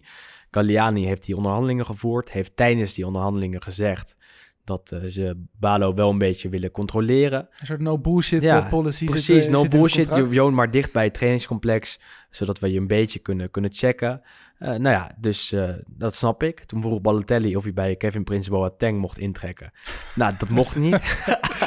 dat en dat mocht namelijk vrij, van Boateng mocht het op zich wel. Maar Galliani zei, ja, dat gaan we niet doen. Als we jullie twee bij elkaar zetten, dan, uh, dan gaat er iets mis. Dus ja, dat, dit is allemaal waar. Dit is door meerdere Italiaanse bronnen bevestigd. En ja, en logisch. Balo moet je in, in, in het gereel houden, controleren. En uh, als dat lukt, ja, dan kan hij hartstikke goed voetballen. Maar het is tot nu toe bijna niemand gelukt in uh, zijn carrière. En hij is pas 30, hè, moeten we ook niet vergeten. Dus er zitten nog wel vier, vijf goede jaren in. Um, dat was hem. Dat was hem. Dan uh, volgt nu het rondje dienstmededeling. En dat is altijd mijn favoriete stukje van de podcast. Uh, recenseer ons namelijk op iTunes. Uh, het liefst met vier of vijf sterren. Laat daar een uh, leuke recensie achter. En uh, kritiek is ook altijd welkom als we er daadwerkelijk wat aan uh, kunnen doen. Uh, kunnen we wel tegen trouwens. De kritiek is tot nu toe vooral mee. ja, ja, ja, dat hoort er nou wel bij. Uh, luister naar ons via Spotify en iTunes ook. Ehm, koop onze merchandise in de webshop van FC Afkikken. Daar is, en laat het ook weten als jullie inderdaad zeggen van nou, we willen die Bordeaux-rode bodywarmer van Pioli, die zou ik ook graag willen. Nee, maar liever, liever die, die, die kooltrui, die paarse, die paarse kooltrui, kooltrui van, van Fiorentina, die Pioli daar droeg. Dat is toch iets waar we mee bezig zijn en die er misschien wel binnenkort uh, ja, in te vinden is, die dan uh, te koop is. Hebben we het vorige week over gehad en uh, Nieuw Petersen, die was erg enthousiast en die zag zichzelf al wel rondlopen in zo'n mooie paarse kooltrui. Als ik hem was, zou ik het niet doen. Maar goed, als Nieuw het wil, dan wil hij dat. Uh, en luister vooral ook naar ons via jouw uh, prachtige Sonos uh, soundbar. Uh, Sonos is by far de beste producer van, ja, van geluidsboxen, van luistermateriaal, hoe zeg je dat? En ja, als ik deze aflevering terugluister, en dat doe ik meestal om er toch van te leren, om toch te checken of die air niet wat beter kan, dan doe ik dat via de Sonos soundbar. Die komt namelijk boven je stofzuiger uit, boven je strijkijzer Maar je doet uit. nu net alsof je superveel met huishouden doet. Maar dat, nou, is, ik, is dat zo? Ja, dat, dat, alleen koken doe ik niet. Ja, ja, ja, ja, ja. ja. Nee, ik... Uh, weet je wat het is? Als ik dan wakker word, dan vind ik het lekker om een schoon huis te hebben. Doe ik het huishouden. En ken je de clip van I Want To Break Free? Die ken ik uh, Dat zeker. doe ik dan, maar dan met Italiaanse muziekjes, die wij een beetje aanraden hier. En ook in een jurkje. En dus met onze podcast op de achtergrond. En dan niet met de koptelefoon op, maar met de Sonos soundbar aan op de achtergrond. Is ook eigenlijk een soort open sollicitatie voor alle... Een beetje Tinder via audio dit. Nou, dat als zij onze, onze, ja, ons stemgeluid interessant vinden, dan uh, ben ik Willem, voor de duidelijkheid. En dan ben jij Westie. en er is tegenwoordig beeld bij, dus dan kan je ook kijken op, uh, op Instagram en op uh, Twitter. Ja, dus swipe naar rechts. Ja, of precies. Links. Jij hebt een vriendin, ik nog niet. Dus dan, nou, zo is het. Help Willem aan de vrouw. nou ja, deze, de- deze serie dienstmededelingen waren niet de beste die we ooit hebben gedaan. Maar het was wel leuk. Maar het was wel leuk. Volgende week zijn we er weer. We moeten even kijken hoe. Want eh Wes is dan eh, niet in, eh, in Amsterdam om op te nemen. Ehm, ik misschien ook niet. Dus dat doen we dan via internet. We komen hopelijk ook nog met een kerstspecial. We proberen Sander Jonkman nog zo ver te krijgen om in 2020 keer aan te schuiven.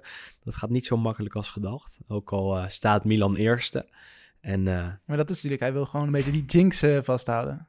zo is het. Of tenminste, hij wil, want hij- ja, En de winnaar van het boek van Jarl van der Ploeg maken we ook. eh, heb je die al? die heb ik al. Oh, die heb je al. ik- ik Die maken we nu ik- ik bekend, heb hem helemaal aan het eind van de eh, podcast. Eh, en dat is niemand minder dan Gijs Assink. Gijs Assink, gefeliciteerd met het boek van eh Jarl van der Ploeg. Is ook nog eens gesigneerd. En er staat ook Forza Roma in. Dus ik weet niet of je fan van Roma bent. Maar ja, zo is het nou eenmaal. Hij is er door mij gelezen. Dus niet verwachten dat jij een eh, compleet clean exemplaar Er krijgt. zitten een paar ezelsoortjes in, maar Zullen wij niet, hem ook niet minder bijzonder. Zullen wij hem ook signeren? Nee. Nee, dat was het. Dat zou ik niet doen.